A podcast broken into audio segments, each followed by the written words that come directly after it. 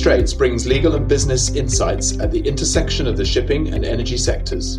This podcast series offers trends, developments, challenges, and topics of interest from Reed Smith litigation, regulatory, and finance lawyers across our network of global offices.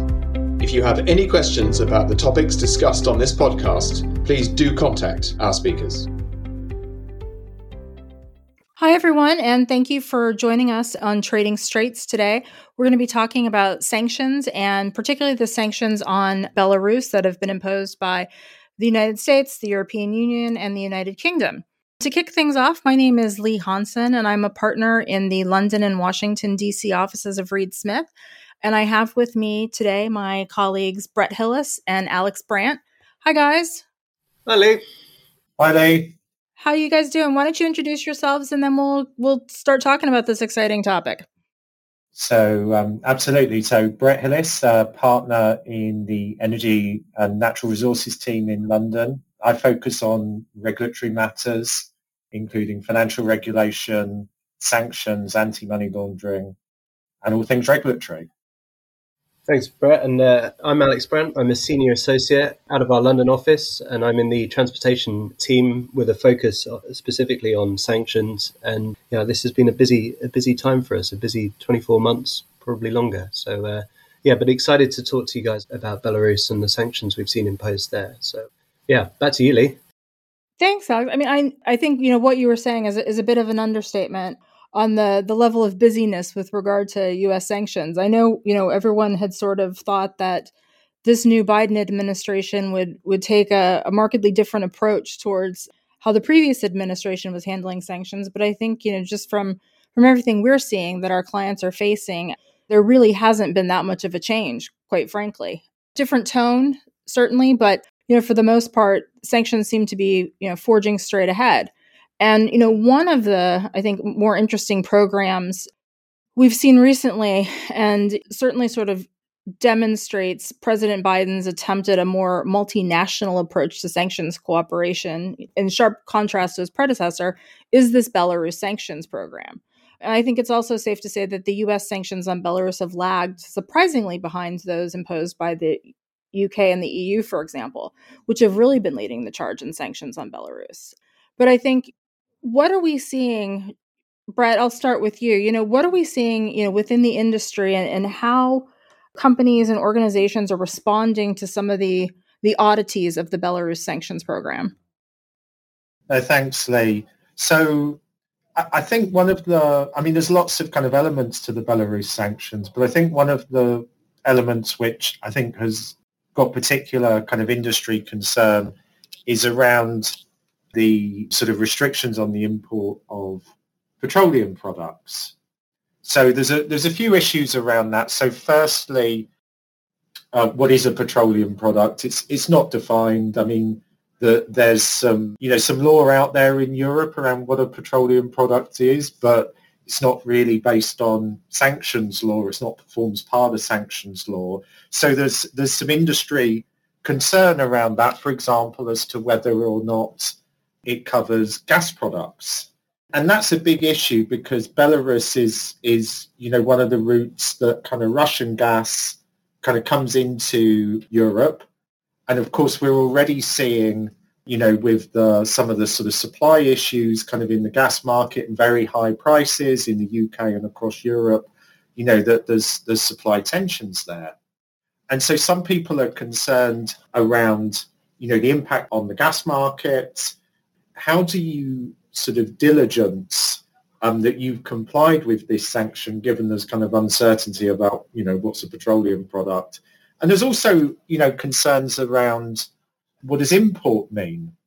And certainly there's nothing in the Belarus sanctions to say that it excludes transit of, of products through Belarus. So this has got a lot of kind of industry kind of concern you know, that the sanctions are, are maybe not sort of practical and they don't work very well, you know, with the way that these markets, particularly kind of gas hubs, kind of operate. So, I mean, there's, there's, I think in that area and I think in others, there's kind of interesting kind of questions about what diligence kind of industry players are going to do. I don't know, sort of, Alex, if you want to jump in on that. Yeah, Brett, thanks. I think um, I think it's right that due diligence, particularly in sort of the, the, the, world or the space that I occupy in the transportation sector and particularly the shipping sector, um, there's been a, a, spotlight shined on this sector. Really, we saw we saw that come to a head with guidance issued by OFAC State and, and the U.S. Coast Guard in, in 2020, which really highlighted the expectations of the U.S. government in respect of sanctions compliance by this sector in, in an in a way that I don't think anyone really expected before. And, you know, we're talking about insurers, talking about flag state, bunker suppliers, you know, the, the list went on and on and it was absolutely horrendous.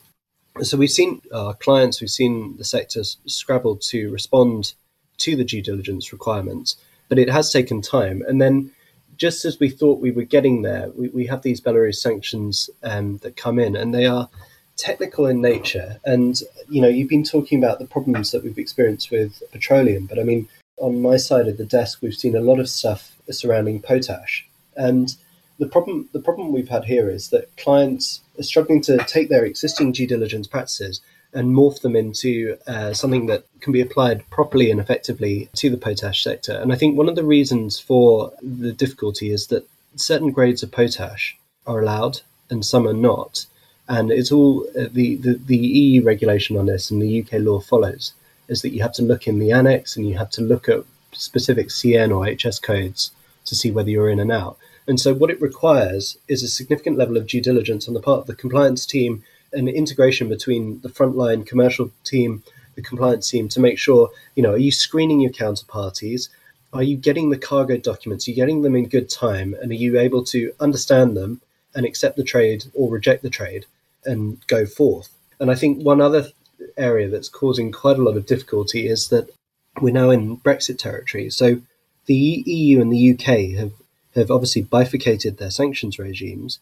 They're very, very similar, and actually, the the Belarus uh, the Belarus sanctions that have come in are very similar, but they have they have different technicalities to them. They started at different times. The the way that, for example, pre-existing contracts are dealt with is different.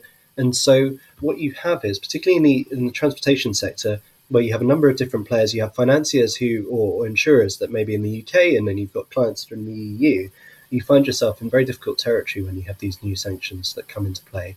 And so, having robust practices uh, is key. Having a compliance team that stays on top of the, the law and stays on top of the guidance that's promulgated by the UK, the EU, and the US is equally key. And I think that's a, a, probably a neat segue back to Leigh on what she's seeing on the US side of the fence with Belarus. Leigh, you, you indicated before that the, the EU in particular has led the charge on this. What's the what's the US doing here with Belarus? Yeah, I mean it's it's really interesting because I think, you know, we're all sort of used to seeing the US taking charge and really sort of driving the the global sanctions position on a particular country or or individuals. But what we're really seeing is much more limited action, you know, particularly by President Biden and his administration. The executive orders that he's put out, which are giving OFAC the ability to sanction, you know, certain categories of individuals and companies, you know, leaders of the Belarusian government, you know, officials and directors, anyone operating in the security sector, the potash section, construction, energy, you know, those types of um, areas, defense, of course. And they've targeted a limited number of individuals and entities at the same time that they um, put these sanctions in place. I think you may recall when these sanctions first came out back in in August as part of the combined approach between the the US, the UK and Canada, one of the high profile targets of the sanctions was um, Belaruskali, which is one of Belarus's largest state owned enterprises and one of the world's largest producers of um, potash. At the same time, though, that they sanctioned Belaruskali, they issued a general license with a wind down period that's ex- coming fast on expiring, which um, is, I think, December 8th of 2021, which was really to allow US and foreign businesses some time to sever their ties with this company. But the sanctions imposed, you know, on this particular organization might have a potential for greater impact on the in the entire potash section because there's no exemption for potash products that you were talking about with the K2O of between 40 and 60%. Yeah. So it's a little bit different. And I think, you know, might have a greater impact because these sanctions, you know, again, as we've seen over the years, are secondary sanctions. So they can also apply to non US persons. So it's going to be interesting to see how this plays out. Yeah, Leigh, I, I, can see that. I can see that being uh, possibly a sea change because because of the importance of the U.S. sanctions, because of the importance of the U.S. dollar. We may yet see, as we've seen in so many other programs, the U.S. sanctions eclipse eclipse what, what, what the EU and, and and the UK have put out. So I think that would be really interesting, and I can, I can I can see now that early December is going to you know give rise to a number of a number of sort of fresh queries in this sector. Yeah, absolutely agree. I wonder, just picking up on one point that, that you made generally about the, the Biden administration and multilateralism, one of the things that you and I have dealt with, and I know, you know, Brett as well, has been the U, US sanctions on Iran and the UK and EU anti boycott legislation. I mean, crystal ball time here. Do you think it's fair to say that under the Biden administration, we're going to see less of that sort of uh, conflicting laws is it reasonable to expect that we're going to see the more multilateral approach continue? What's what's the what's the word from the hill? I, yeah, I mean, I, I do think this this particular administration is is much more interested in sharing the weight of the world with its allies. So I think we are going to continue to see this multi, you know, lateral approach towards most sanctions programs. Absolutely. Yeah, yeah. And Brett, your crystal ball, what do you see as being the hot topics in the next couple of months in terms of sanctions? What do you think is going to be keeping you, you awake at night? So I think probably Belarus, you know, continuing. I expect sort of some of the issues kind of around kind of Hong Kong potentially. You know, we don't really know, but that is a potential hotspot. I, I think the sort of the general thing for me that kind of comes across is just the increasing complexity kind of around the sanctions regimes in that you're seeing, if you like, you know, Russia, China with the kind of counter sanctions that they've put toward kind yeah. of Western schemes over the last few years. The, the way in which the sanctions regimes are kind of far more sophisticated. I mean, these are all trends I cannot see changing. I really, I really can't. I can obviously, I kind of agree about the kind of increased kind of multilateralism on the US side. I do wonder whether you know that's going to re- be reciprocated in Europe. There's an interesting question there about sort of how how Europe would approach sanctions going forwards. But I just see, I just see that kind of this as an area, unfortunately, you know, being one where that that kind of complexity and the sort of possibility of kind of conflicting regimes, I think will just continue, certainly for the foreseeable future. Yeah, I, I completely agree, Brett. And I think you know all of our clients have exposure across jurisdictions, and I think you know it's just there's only so much one can do by way of countermeasures. Due diligence is key, and and just keeping on top of these things, um, I think is going to be essential going forward. Absolutely, absolutely. You know, the, the, the sort of the need for kind of, you know, diligence and kind of keeping on top of things, as you said earlier, I think it's just going to be more acute. Well, great. Thank you, guys. This has been a great discussion as always. And um, we want to thank all of our listeners for tuning in and look forward to welcoming you back on our next edition of Trading Straits. Thanks. Thanks so much. Thank you. Trading Straits is a Reed Smith production. Our producer is Ali McCardle.